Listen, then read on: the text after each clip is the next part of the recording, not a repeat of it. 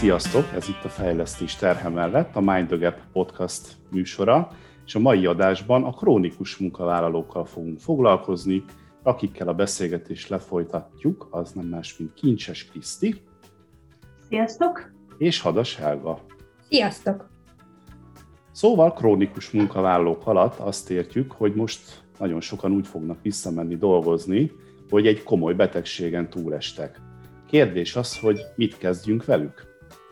Mit gondoltok erről? Egyáltalán erről az egész jelenségről, hogyan lehet ehhez hozzáállni etikusan, de mégis úgy, hogy üzletileg is megfogható legyen a dolog. Hát én nagyon bízom benne, hogy nem a receptömbünket kell keresgélni, amikor a krónikusságot beszélgetjük majd meg, hanem talán olyasmiről, hogy milyen változások történtek az egyénekkel ezen időszak alatt, és talán arról is, hogy ezek a változások tényleg most születtek-e meg, vagy már ott voltak korábban. Ettől, erről egyébként Helgától hallottam pár gondolatot, hogy lehet, hogy ezek a tünetek, jelenségek korábban is már ott voltak. Helga, neked volt ezzel kapcsolatban pár jó gondolatod? Igen, én úgy érzem, hogy ez a helyzet most, hogy a vírussal kapcsolatban maximum csak fölerősített egy olyan témát, amire régebben is már sokkal nagyobb figyelmet kellett volna fordítani, mégpedig az, hogy máskor is voltak már olyan munkavállalók, akik visszatértek egy-egy nagyobb betegségből, és újra kezdték a munkát, és erre hogyan is miképp hm, fordult oda esetleg a, a HR, vagy egyáltalán a saját vezetője. Jelenleg tény és való, hogy ez a helyzet, amit most adódott, hogy sokan felépültek egy komolyabb, vagy ne talántán, hála Istennek, egy kicsit jobban, könnyedebben átvészelt vírusból, ők most hogyan és miként mennek vissza, és mivel ez egy tömeges jelenség, ezért most már fölfigyeltek rá a vezetők és a HR-esek is. Hát ezt örömmel hallom. Az jutott eszembe, hallgatva titeket, hogy van-e értelme kettészedni fizikai és szellemi munkavállalókra jelenlegi helyzetben ezt a kérdést. Gondoltok erről? Én szerintem jó, hogyha külön vesszük, mert talán tisztább képet is kapunk ennek a segítségével. Uh-huh. Hát akkor nézzük, kezdjük a fizikaival? Igen. Ugye mondjuk, ha gyárban gondolkodunk, most talán ez ami a leggyakoribb, az ugye komoly fizikai megterhelés, állóképesség, 8 órás, 12 órás műszakok. Hát mire lehet számítani vajon a következő időszakban? Hát én akár csak a saját élményemből tudok így mesélni nektek, amikor átmentem a víruson, akkor utána egy nagyon komoly izom fáradtság, fáradékonyság jelent meg, úgymond post-covidos tünetként, ami szerintem, hogyha ezt egy fizikai dolgozó éli át, illetve jelentkezik nála, akkor én el tudom képzelni, hogy ez a dolgozó akár szégyel is, mert én is szégyeltem, és nem értettem, hogy mi történik velem. Tehát mondjuk nem úgy jelzi, hogy ő nem bír annyit, vagy, vagy nem tudja úgy a műszakot végigcsinálni, nem olyan minőségben, mint eddig. És lehet, hogy azt gondolja, hogy ugyanolyan munkaerőként tud már visszamenni dolgozni, nem beszélve arról, hogy tudjuk nagyon jól, hogy ezek az e, családok, ezek az emberek e, a napi megélhetésükért dolgoznak. Tehát, hogy ők esetleg félnek attól is, hogy elveszítik a munkahelyeket, hogyha nem úgy teljesítenek. Ezt meg szabad kérdezni, ez konkrétan mit jelentett te esetedben? Ez a fizikai fáradtság, hogy körülbelül mennyi idő után és hogyan jelentkezett? Ezt pontosan meg tudom mondani, ugyanis rögtön, ahogy próbáltam felkelni, már a láz elmúltával, és igyekeztem visszatérni a saját ritmusomba, az, hogy én lementem a földszintre, meg visszajöttem az emeletre, az pontosan utána egy 10 perc pihenést igényel. Egy egyszeri menet. Utána pedig onnan tudtam mérni, hogy a kutyával rendszeresen járunk sétálni, és ott ilyen fél órás, tehát perces köreink vannak, nem, nem kilométerbe mérjük, hanem percbe, és a fél órás kör, amikor én egyedül mentem el a kutyával, az kereken egy óráig tartott. Uh-huh. Ez az egy jelentős visszaesés. Igen. És ez, és ez a, ö, úgymond a gyógyulási szakasznak a három hetében. Tehát, hogy ez három hétig volt ez az állapot, hogy, uh-huh. és nagyon lassú a folyamat, amíg azt érzed, hogy, hogy tényleg jön vissza az erőd. Tehát, hogy mindig van egy olyan pont, hogy azt hiszed, hogy na most megint működik, most jobb már a mai nap, és a következő nap meg így visszadob. Uh-huh. Ciklikus. És egyébként, amit kaptál zárójelentést, vagy papírt, ott azt szerepel, hogy gyógyultan távozott? Tehát, hogyha te munkás nem, fizikai munkás, vagy van egy ilyen rehabilitációs időszak, aminek a végén mehetnél vissza dolgozni? Nem szerepel rajta, hogy gyógyultán távozott, nem is kérdezik. Tehát, hogy nem is volt ilyesmiről szó, hogy most az a munkahelyen hogy és miként. Ez a házi orvosnak a feladata utána, hogy akkor most a házi orvos meddig tudja úgymond táppénzen vagy rehabilitációs időszakon tartani, gondolom a, a beteget. A kórházból csak az, vagy a kórházi zárójelentésen az szerepel, hogy a kórházi ellátásra már nincs szükségem de hogyha én szem, most próbál gondolkodni a uh-huh, hogy több hétre kiestem a munkából, tehát pénzem vagyok, kiengednek a kórházból, elmúlik belőlem a vírus, örülök, a lázam sincs, stb. Szeretnék minél előbb visszamenni dolgozni, elmegyek a házi orvoshoz, a házi orvos lezárja ugye a TB időszakot, és visszamegyek hétfőn dolgozni azokkal a jelenségekkel, amiket az előbb leírtál. Jó, akkor most vegyük ki abból azt, hogy most van-e pozitív vagy negatív teszted, mert ugye egyértelmű, hogy csak azután lehet visszamenni, hogyha már negatív a, a teszted. Viszont itt nagyon sokaknak még egy húzamosabb ideig utána pozitív a tesztjük, bár már nem fertőzőek, és már nem is, nincs is tünetük, és ennek ellenére pozitív a teszt, ezt most vegyük ki akkor, jó? de a tünetek mondjuk fenn, fennállnak, akkor ő lehet, lehet, hogy az is ugyanúgy éli meg, ez a munkás, mint ahogy én is, hogy ilyen, na hát akkor mindent nekem, ide nekem az oroszlánt is, és nekiállok, és amikor nekiállok a dolognak, akkor jön ez a hirtelen elgyengülés. Tehát amikor én elindulok lefel a lépcsőn, vagy elindultam, akkor nem tudtam, hogy mire visszaérek, már 10 perc pihenőt kell tartanom. Tehát, hogy abszolút ugyanolyan energetikával fogsz neki dolgoknak, csak hogy hirtelen elmegy és kiszalad belőled az erő, és egyszer csak le kell ülni és, és konkrét izomfájdalom van mögötte. Tehát, hogyha bármit emelsz utána, próbálnád a lábadat, karodat, akkor fáj az izmod. Ezt, ezt úgy tudom beazonos, vagy úgy tudom nektek, nem tudom, hogy átestetek-e oltáson, de nekem azt mesélték, akiket oltottak, hogy az oltás helyén az izom fáj. Mm. És ez ugyanaz az izomfájdalom, amit, mi meg, amit én átéltem. Hogy így hallgatlak egyébként, az nekem ilyen masszív munkahelyi biztonsági kockázatnak tűnik. Abszolút. Én mondjuk olyan gépekkel dolgozom be, kés igen. van. Igen. Hm?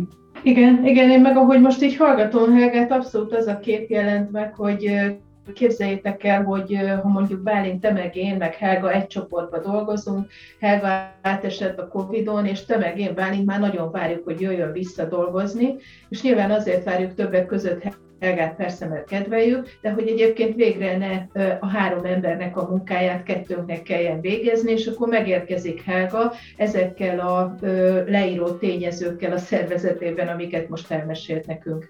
Tehát, hogy ha lehet ilyen konfliktus forrásként ezt a dolgot így valószínűsíteni, akkor én erre komoly fogadásokat kötnék, hogy amennyire várjuk Bálintal, hogy visszajöjjön Helga, az első ilyen nehezebb helyzetnél szerintem azért, azért nem biztos, hogy a legjobb végeredmény fog megszületni. És itt bejön az a dolog is, az a szó, amit mondtál Helga, a szégyen. Lehet, hogy én tudom már, hogy mennyire várnak, sőt, hát hiszen talán én is megéltem azt munkásként, hogy milyen az, amikor egy másik ember helyett is kell dolgozni, és hogy már alig várom én is, hogy visszamenjek és segítsek a többieknek, hogy beszálljak a munkába, és, prób- és lehet, hogy eltitkolom azt, hogy, hogy nekem még vannak ilyen nehézségeim, de hogy ez akár tragédiához is vezet. Igen. Az én fejemben most ez van. Ez elég Abszolút. Abszolút, és én azt érzem, hogy most teljesen mindegy, hogy bár most a fizikai dolgozókat emeltük ki elsősorban, de mindegy, hogy milyen munka társ, mindegy, hogy milyen munkatársról van szó, az lenne fontos, hogy lenne egy fokozatosság elve a visszatérésben. És ez ugye a szellemi munkakörben sem valósulhat meg, hiába is próbálkozunk, mert ahogy mondtátok, fölhalmozódik az a fajta munka, amit ő ott hagyott, és így rázúdul egyszer csak hirtelen, ami ugyanolyan stresszforrás, és a stressz is ugyanolyan terhet jelent, mint a fizikai dolgozónak azt mondjuk, hogy ő, őnek egy fizikai terhe van.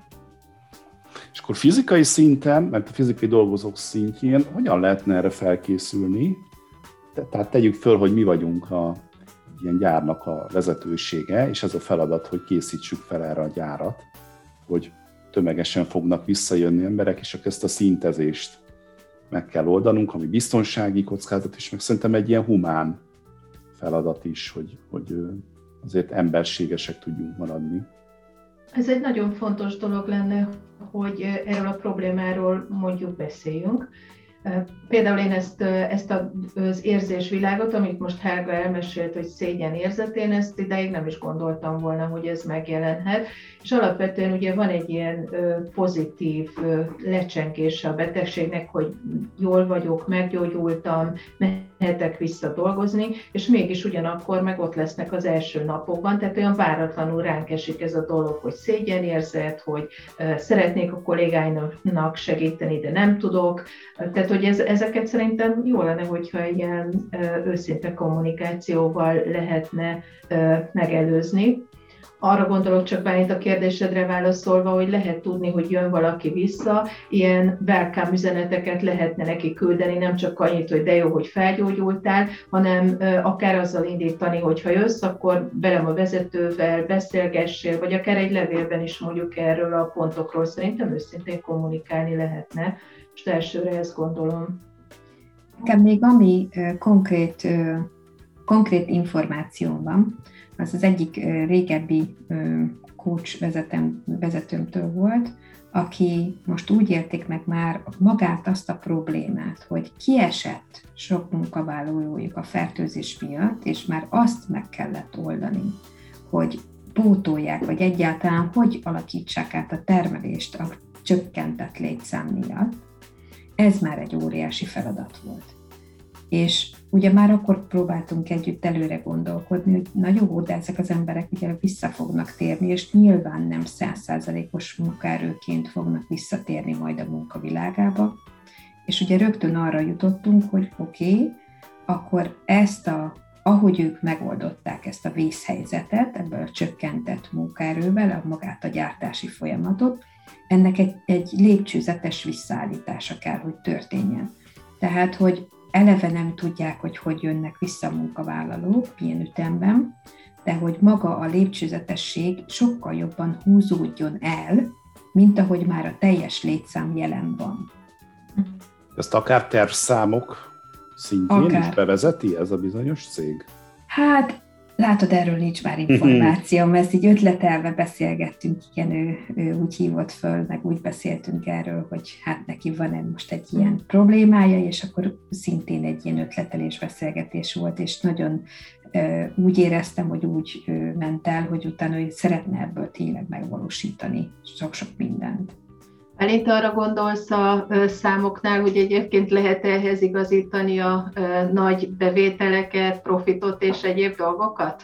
Hát nem csak ez, hanem hogy a, ugye a kulcs szó minden termelési szervezetnél azt gondolom, hogy a darabszám, és az a mantra, hogy a darabszámot le kell hozni a műszak végére, ezt akár ki is lehetne írni a gyárnak tetejére, hogy ez a legfontosabb, és hogyha csak így elgondolkodtam, hogyha visszatér valaki, akiről ugye elméletileg meggyógyult, státuszban van, hogy akkor vajon ez a fokozatosság azt is jelenti hogy akkor a, terv, a darab számtervet mondjuk az első héten 70 százalék, most csak mondtam így hasból, ez 70, utána 70, utána 80, és persze mindig megnézzük, hogy, hogy lehet, hogy, vagy, hogy tudunk-e erre, vagy látunk-e már erre gyakorlatot, vagy ez teljesen légből kapott, és azt fogjátok mondani, hogy hát azért nem így működik a gyárban a logika. Hát én azt, hogy mondjam, hogy sajnos tényleg nem így működik, mert azért tényleg most darabszám vagy profit, mindegy, hogy hogyan hívjuk a dolgokat, de én azért sajnos ezt még nem láttam működni és talán azért nem, mert egyébként erre egyéb helyzetekben, tehát korábban is lettek volna olyan helyzetek, amit Helga mond szakaszosan, lépcsőzetesen visszaépíteni dolgokat, de akkor sem az történt. Most a Covid miatt lenne indokolt, de korábban, ha voltak hasonló történések, én akkor sem láttam sajnos. Ezzel teljesen egyetértek, de ettől függetlenül most így meghoztátok azt az igényt bennem, hogy visszakérdezzek majd tőle, hogy akkor hogy, hogy és mind alakult ugyanaz az ötletlés. Hát igen, elméletileg ugye a, nem új, tehát hogy Kriszti, te is mondtad, nem új a jelenség, mert hogy korábban is voltak krónikus betegek, mondjuk egy szív- és érrendszeri betegségből felgyógyuló munkatárs, vagy mondjuk ne adj Isten, egy rákból meggyógyuló, vagy felépülő, ott ugyanúgy nem lehet azt gondolom állítani, hogy ő százszázalékos, onnantól kezdve, hogy beáll dolgozni, mert lehet, hogy tudom, óránként neki több szünetet kell, vagy két óránként szünetet kell tartani hosszabb időt. Van nektek erről bármi ismeretetek, hogy ezt hogy oldják meg, a, hogy oldották eddig meg, még a Covid előtt a munkáltatók? Mert lehet, hogy akkor ehhez kellene nyúlni. Én, én amit láttam erre megoldást, az ilyen átcsoportosítások, tehát hogy bizonyos munkakörökről bizonyos embereket, ahol éppen ez a hiány megjelent, akkor oda átcsoportosították, de ezek inkább ilyen adhok megoldások voltak, nem ez a felkészültség, amit most szerintem itt mi is beszélgettünk, hogy erre egyébként fel lehetne készülni. Egyszerűen az a helyzet jött, hogy észreve, ugyanez, észrevették, hogy nem bírta, nem tudta megcsinálni, és akkor átcsoportosítottak egy másik helyről embereket, de szerintem ez más, amiről most mi beszélgetnénk. Vagy a másik megoldás, hogyha egy másik mondjuk egy raktári dolgozó jutott most eszembe, akinél konkrétan volt ez a történet, hogy őt pedig már rögtön, ahogy visszatért a, a betegségéből, neki szív- és érrendszeri problémája volt, akkor már eleve áthelyezték teljesen egy másik részre, tehát már, már a megbeszélések, már a visszatérés, a megbeszéléseknél már, már megegyeztek, hogy ő azt már nem fogja többet azt a munkakört azzal a fizika, fizikai erővel végezni, ezért kerestek neki a cégen belül egy másik helyet. Ami nagyon érdekes volt, hogy itt a Covid-nál megjelent egy másik lelki tényező is, és ezt én is átéltem, pedig nem vagyok fizikai munkás, hogy a visszatérésnél megjelenhet az is, hogy egyszerűen a többi dolgozó, aki mondjuk nem esett át, vagy eddig még nincs fogalma róla, hogy mi ez a betegség, hogyan, hála Istennek, de valahogy egy ilyen megbélyegzés kerül ránk, és nem szívesen vannak a közelünkben az emberek, és nem szívesen találkoznak velünk, és nem szívesen kontaktálódnak velünk, még abban az esetben sem, hogyha már ez már konkrétan megjelent, hogy hát de gyógyult, és már, már antitestje is van, és minden rendben van vele, és, és ekkor sem. Tehát, hogy lehet, hogy pont azért kell átszervezni a, a munkát, mert nem hajlandó vele egy légkörben vagy légtérben dolgozni.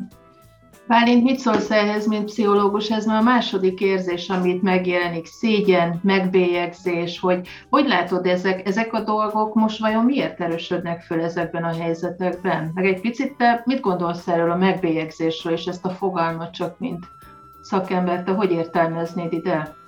Hát szerintem ez sajnos nem egy új jelenség. Most hirtelen a mm, Philadelphia című film jutott eszembe, ugye uh-huh. Tom Hanks, aki ugye elkapta 90-es évek elején játszik, talán vagy a 80-as évek végén elkapta a HIV vírust, és hogy hát annak ellenére, hogy már akkor tudni lehetett, hogy ez nem adható tovább, csak vér, véren keresztül, de mégis a megbélyegzés, meg a kirekesztés áldozatává vált, és talán régebben meg más. Tehát, hogy ez, én azt gondolom, hogy most a Covid ennek lehet, hogy ad egy ilyen plusz uh-huh plusz lendületet. Úgy hogyan, ez egy jó kérdés, hogy hogyan lehet ezen vállalati szinten javítani. Hát ilyenkor mit szoktak tartani, én nem tudom, hogy ez mennyire jó vagy nem jó, inkább hát szkeptikus vagyok, maradjunk annyiból, ugye az érzékenyítés. Igen. Ami arról szól, hogy akkor összehívjuk a munkatársakat, és akkor jön egy pszichológus mondjuk, vagy egy biológus, vagy egy orvos, és elmondja, hogy akkor a hát itt a Covid, post-Covid, ilyen tünetek, meg hogy ő mit élhet át, meg hogy legyünk tekintettel, stb.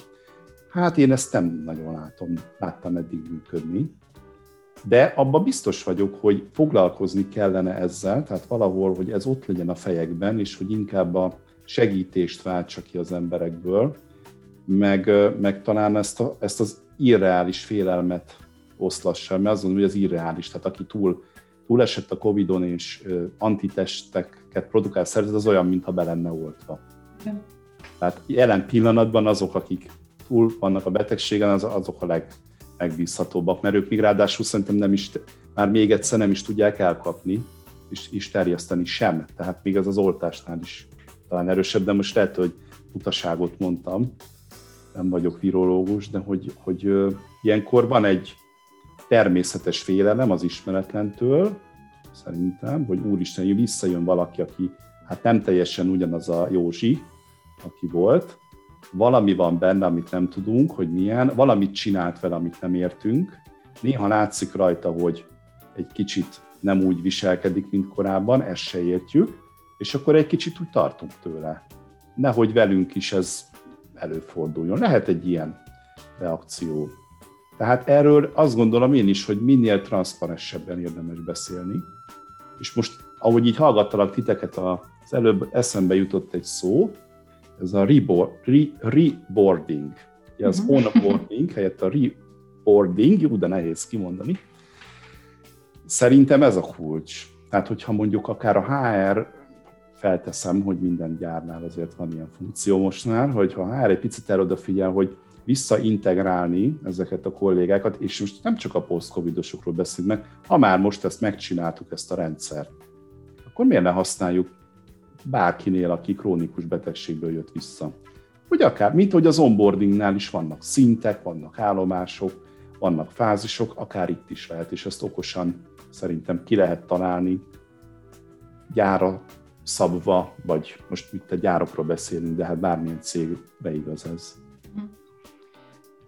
Én csak annyit hallottam, még talán így pozitív példaként, mondjuk lehet már a reboardingnak a szellemében, hogy azt találták ki a hr hogy amikor visszajönnek a munkatársak, akkor kapnak ilyen immunerősítő dolgokat, és például a gyümölcsnapot a korábbi egyről heti háromra emelték, C-vitaminos védőitalokat próbáltak összeírni, hogy akkor az honnan lehetne, akkor tudjátok a D-vitamin, mint magasabb dózisban, hogyha szedjük, az is segít egy picit picit mondjuk a COVID megelőzésében, de állítólag utána a rehabilitáción is, vagy bocsánat, a rehabilitálódásban is.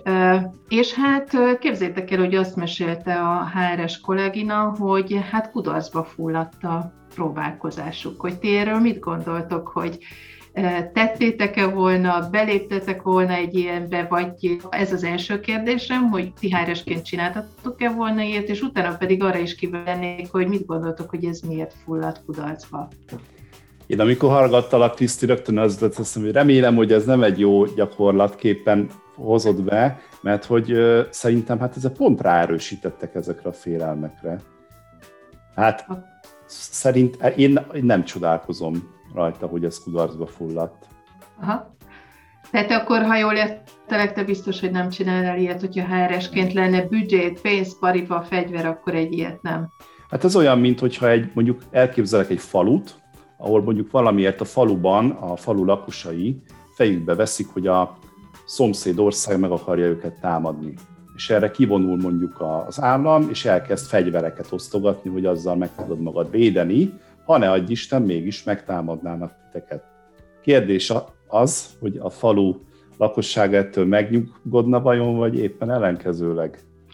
És akkor pár gondolattal ezelőtt beszéltünk a megbélyegzésről, ugye? És képzeljük el, hogy én fölveszem a C-vitamin adagomat, a háromszoros gyümölcsadagomat, D-vitaminomat, és akkor egyébként ne legyek megbélyegezve, hogy ezeket miért szedem föl. Én ettől függetlenül azt érzem, hogy ott van ennek üzenete, hogy a cég próbál olyasmit tenni gondoskodóan, amit úgy gondol, hogy napi szinten az emberek nem tesznek meg magukért. Ez és igaz. hogy ebbe próbál segíteni. Tehát, hogy itt van itt egy egészségügyi kultúránk, ami, ami valójában nem biztos, hogy van. És hogy ebben hogyan próbált itt egy picit másképp gondolkodni a HRS. Teljesen egyetértek azzal, hogy lehet, hogy nem gondolta át, hogy ennek valójában mi az üzenete. De hogyha belegondolok, hogy amikor más országban éltem, és ott hallottam erről, hogy a cég vitamint osztogat, ott ez teljesen normális volt, és jól fogadott dolog, és hogy azt mondták, hogy ez így oké. Okay. Tehát nem volt vele probléma a munkavállalók részéről. Én, én, én dolgoztam én is ilyen cégnél, ahol az egészségtudatosság nagyon erős volt, és ennek nagyon örültünk, de hogy ez szerintem egy szerencsétlen egybeesés időben, hogyha pont egy ilyen Covid-ból nem sokára visszajönnek sokan időszakban, kezdjük el mondjuk meg három-négy szerezni az immunerősítő juttatásoknak a számát. Az a teljesen, egy, igen, az a teljesen egyetértek, hogy a, hogyha ezt mindentől függetlenül csinálja a cég, ez egy fantasztikusan hasznos dolog. Igen, azt gondolom, hogy itt is a két dolognak az összekötése nem volt szerencsés, ráadásul ugye, hogy hallgattuk az előbb, hogy Helgának milyen ö, történések voltak a szervezetében a Covid után, nem tudom, hogy neked ajánlották-e, Helga, hogy egyél sokkal több gyümölcsöt fogyaszt, sokkal több C-vitamint, emeld a D-vitamin dózisodat.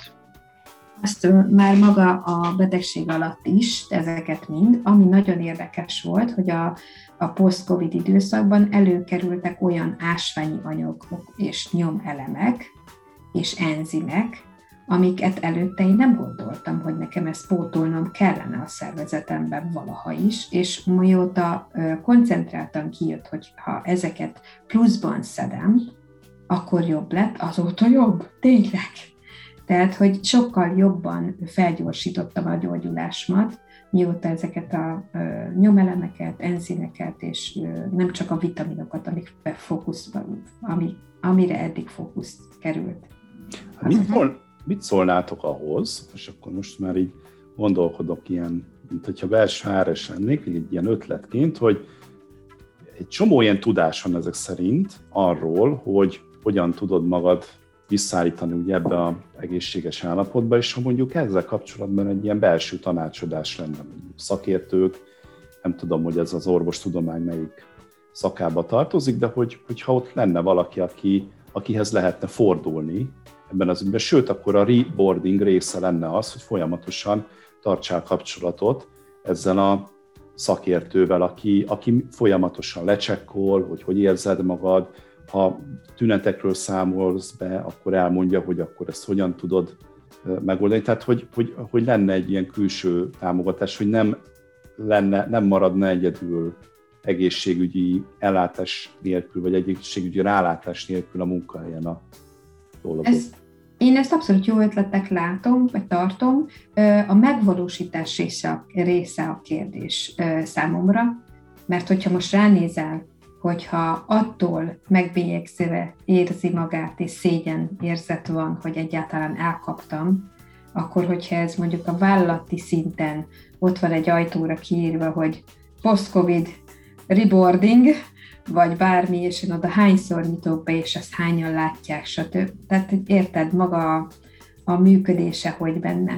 Ha ezt mondjuk kívül teszi meg, és ezt mondjuk az állam, vagy a háziorvosi rendszer biztosítaná, akkor lehet, hogy könnyebben működne, és mm, hívná fel a szakértőt a, a, az illető. Nem tudom, most ezt így érzésből, akár a saját működésemből is mondom. Van egy csomó olyan cég, aki ugye pszichológiai tanácsadást azt működtet így, és ott nem úgy van, hogy be kell menni a gyárba, van egy ajtó, hogy munkahelyi pszichológus kérem kopogjon, hanem hogy megvannak ennek ugye, tehát szerintem ez meg tudna, ez tudna működni, hogy van egy telefonszám, vagy egy akár ilyen online lehetőség arra, hogy ilyen videóba bármikor, vagy a nap egy bizonyos szakába becsatlakozz, és akkor ezt nem kell, hogy megtudják mások, hogy ezt csinálod. Hm.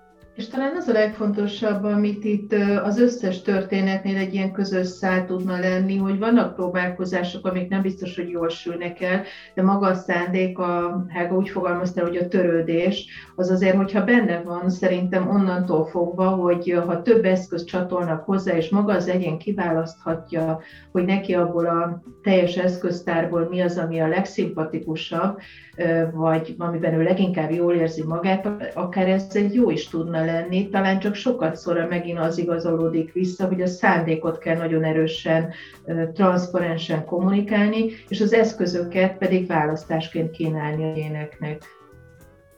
Én úgy gondolom még, ami nagyon fontos, és ezt felhoztuk azt hiszem a beszélgetésünk elején, hogy maga ez az esemény, ami történt ezzel a vírussal, a megbetegedésekkel, ez nem föltétlen jelenti azt, hogy ez csak most és csak itt, hanem hogy ez már abban a szervezetben lehet, hogy sokkal régebben jelen volt az a probléma, ami most éppen kicsúcsosodott, vagy éppen most ez egy hatalmas, megoldandó problémává nőtte ki magát. Mit akarok ezzel mondani? Hogyha egy szervezetben eddig is megjelentek a magas táppénz arányok, vagy mondjuk a stressz miatt a kiégettek aránya bármi, akkor eddig is kellett volna vele foglalkozni. Az, hogy most itt a vírus miatt tényleg koncentrálódott ez a probléma, és most hozta ki azt, hogy itt most tettek is valamit érte, az már egy jó dolog, de azért ezt nem fogjuk rá a vírusra. És mit szóltok ahhoz, hogy akkor ráteveznénk a szellemi munkavállalatra? Egyáltalán ott mi a különbség? Ugye talán a fizikai igbevétel az kevesebb, viszont egy ilyen jóval pörgősebb, talán is másmilyen munkavégzésről van szó. Most csak így belegondolok, és saját korábbi példámban egy meeting-meeting hátán szoros határidőkre kell leadni olyan munkákat, ami nagyon nagy szellemi kapacitást igényel, kreativitást, egyeztetni kell, emberekkel tartani a kapcsolatot, hogy itt milyen plusz kihívásokkal nézhet szembe az, aki krónikus betegségből tér vissza, és hogy ez a reboarding, ez az ő esetükben hogyan néz neki. Hát én szerintem az biztos, amit mondasz, hogy tulajdonképpen a fáradtságot fizikai vagy értelemben, hogyha egy külön választjuk, akkor ugyanaz a kiinduló pontja mind a kettőnek. Ráadásul én szerintem szellemileg, nem vitatom, hogy fizikailag is természetesen, de szellemileg mondjuk valamit elír az ember, rossz helyre illeszti, vagy nem úgy fogalmazza meg, mint ahogy kellene, mondjuk akár egy riportot, hogyha megírnak, akkor, akkor annak azért én szerintem súlyosabb következménye is tudnak talán lenni ez, ez szerintem mindenképpen egy nehezebb dolog, és hát azért ne felejtsük el, hogy mondjuk, amit említesz Bálint, hogy egy meetingen hogy venni részt, azért ott nagyon erős interaktivitás is van, még hogyha most oké, okay, hogyha Zoomon történnek is ezek a meetingek manapság, akkor is egyébként ott, ott szerintem ez a része még inkább egy ilyen, egy ilyen szellemi fáradtságot tud kialakítani akkor most hagyj hozza be még egyszer. Én vagyok itt most az élő példa. Igen, ami állatorvosi Ugyanis ugye itt a férjem is átesett így a családban a betegségen, és ő már mondhatni másodjára, tehát ugye a tavalyi első, legelső, legelső hullámba is átesett, akkor keményebben, akkor sokkal keményebben. Most egy fél napot volt lázas, és olyan volt abszolút, mint akinek a szervezete felismertem. Köszönjük szépen, ez már benne van a könyvtárban, pipap, küldjük az ölősejteket, és befejeztük, tehát, hogy ennyi volt részéről a COVID. És viszont nála a post-covidos tünetek, mint akinek tudta volna, hogy ő szellemi munkavállaló, igen magas dekoncentráltság, hm nagyon gyors fáradékonyság és emlékezetzavar. Tehát, hogy ő hetekig küzdött azzal, hogy volt úgy, hogy a mondat elejét elkezdte, és a végére már nem tudta, hogy mi volt az elején a saját mondatán. Hmm. Tehát annyira gyorsan ki, kiesett a fókusz és a koncentráltság. Hetekig panaszkodott arról, hogy nagyon gyorsan elfárad, tehát ez, a, amit mondtál, Kriszti, hogy egy meetingen ott tartani magát, ez nem hogy úgy, hogy a fókusz, hanem leesett a feje, szó szerint, tehát egyszerűen nem, kikapcsolt a rendszere, és, és a, a, tényleg ez az emlékezet zavar, ez volt, ami még jobban zavarta őt, hogy, hogy tudta még azt is, hogy most már rosszul ö, megy a memória, leírta, de elfelejtette, hogy hova írta. Tehát, hogy ez így hetekig pörgette őt, és, és amit ö, sajnos ő is megélt, hogy nem voltak rá tekintettel. Ezt Hiába akartam kérdezni. Nem. Nem. Hiába jelezte. Uh-huh. Akkor van itt is meló bőven, úgy érzem. Igen. Hogyan lehetne ezt jól kezelni vajon? Hát, és ugye itt ő, ő felsővezető. Felsővezető. Hozzá, ugye? Felsővezetőről beszélünk. Hát én szerintem hasonlóan, mint amit egyébként a fizikai munkatársaknál is beszéltünk, hogy például ez egy olyan fontos dolog lenne, hogy ne ilyen hősképzőbe járjanak az emberek, és azt mondják, hogy na végre meggyógyultam, és most már százszázalékosan, sőt 110%-osan tudok teljesíteni, és véremet a, a cégért, hanem hogy az az emberszerű működés, hogy egyébként még ezek a problémáim vannak, még ez nem megy, és ez nyilván akkor tudja elmondani egy munkatárs, hogy erre van fogadókészség a másik oldalról is. Tehát, hogyha megint ezt így őszintén lehetne ékányolni, hogy mi ezt tudjuk, ez várható, ehhez képest te hol tartasz, és akkor lehetne valami közös metszetet találni, ahol mind a két, két oldal jól érzi magát. Én azt gondolom, hogy hosszú távon csak ez működhetne. Igen, itt is ezeket a szinteket behozni. Most meg az jutott eszembe, hogy valami hasonló rendszer működik például a kismamák esetében. Ugye nagyon sok felsővezető kismama nem az van, hogy rögtön akkor napi 10 órába vissza, hanem hogy így megvan, hogy néhány cégnél persze, hogy először csak egy pár órát, bizonyos meetingeken részt vesz, amennyire ideje engedi, és akkor utána egyre inkább fokozatosan megy bele a munkába, és akkor itt is egy ilyen hát transition period, hogyha angolul fogalmaz, hogy érdemes meghatározni, hogy próbálgatni, mennyi fér nekem bele, hány perces meetingek, és azt itt picit emelgetni, tesztelgetni magam, és közben talán ugyanez a tanácsadás mellett ez hasznos lehet. Hogyha kap, akár felsővezetőként, akár lehet ez egy személyes tanácsadó is, akihez tud fordulni. Én úgy gondolom, hogy az, az, az amit mondtál a fizikai munkavállalóknak a, a megoldásánál, az itt is az, hogy ö, ö, jelen lenni, érzékenyíteni, ö, transzparensen kommunikálni, tehát hogy nem biztos, hogy én most így utólag azt tanácsolnám a férjemnek, hogy nem elég, hogyha csak a közvetlen vezetőinek mondta el ezek szerint azt, hogy ő ilyen problémával küzd, hanem akkor elmondom mindenkinek, akikkel én dolgozom most együtt, hogy figyeljetek, segítsetek nekem ebben, mert ez van. Tehát, hogy egy picit jobban kitenni, bár mondom, szerintem abszolút működik itt ez a szégyenérzet, ami miatt ez nagyon nehéz. A másik, amiben viszont pozitív példát láttam, de ott is csak a, a HRS elmesélését tudom nektek elmondani, hogy ő is átesett a Covid-on ő egy évvel ezelőtt, és neki megmaradtak olyan poszt tünetei, hogy visszatérő fejfájás, ilyen hirtelen fellépő visszatérő fejfájás.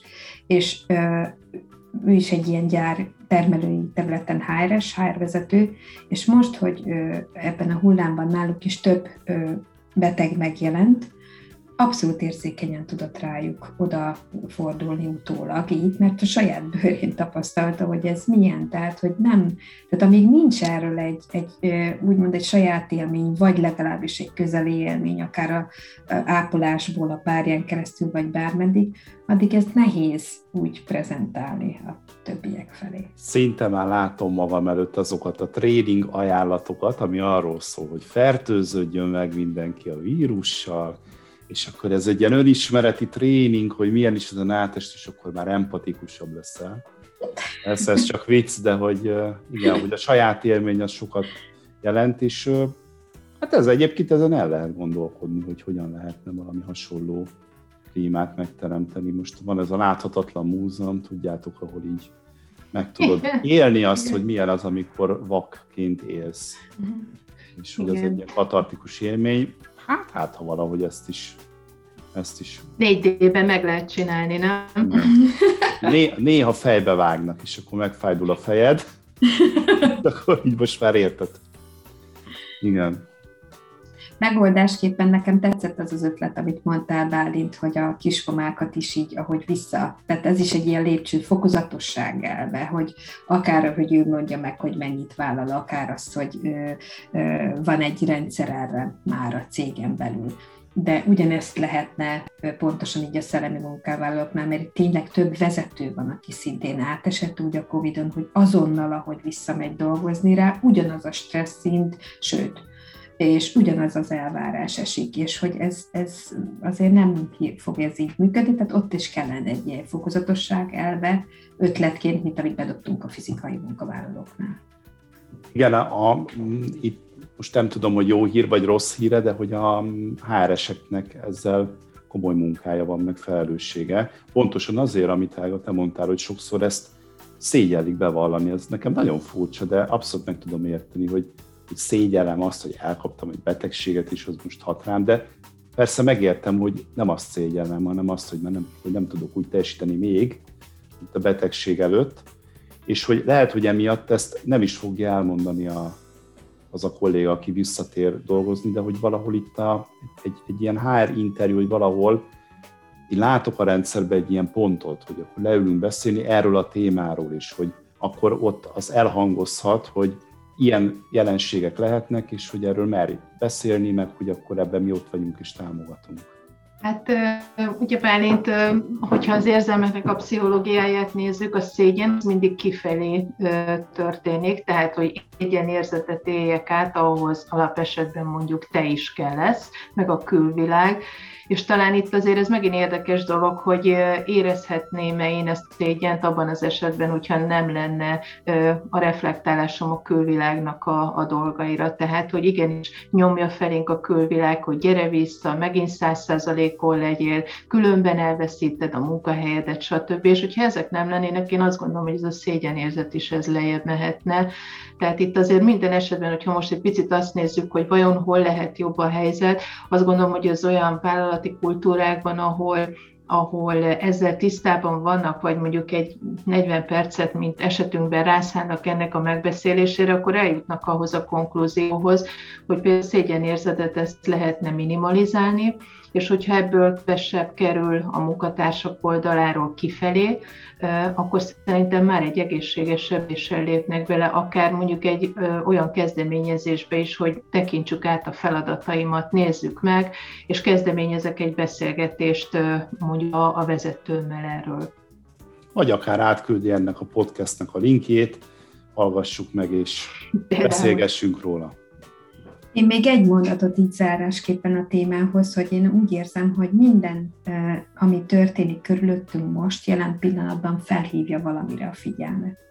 És én azt, azt érzem, hogy a cégeknek most picit jobban oda kellene figyelni az egészség megőrző folyamataikra, illetve arra a folyamatokra, amikkel ahogyan fordulnak a munkavállalóik felé a betegségek kezelése után, vagy egyáltalán, ha csak belegondolunk abba, hogy amikor nyugdíjba vonul egy fizikai munkavállaló, akkor e, a három műszakból fokozatosan építem és vezetem ki, azért, hogy ne legyenek a nyugdíjaztatás után szív- és érrendszeri problémái. Tehát, hogy egy, egy ilyen gondoskodó és egy preventív folyamatokat az egészség terén bevezetni a munkahelyekre, szerintem a vezetőknek most erre hívta fel a figyelmét ez a történés. Nekem ez a véleményem. Hát így legyen. Én csak támogatni tudom ezt, hogyha ez ennek csak egy kis része megvalósul, akkor egy sokkal jobb vállalati világban találjuk magunkat, mint a Covid előtt, azt gondolom. Köszönöm szépen a beszélgetést, ez volt a Fejlesztés terhe mellett, a Mindöget podcast sorozatának legújabb adása, remélem, hogy tetszett nektek. Köszönöm a beszélgetést Krisztinek és Hágának, vigyázzatok magatokra, és hát legyetek érzékenyek egymásra. Sziasztok! you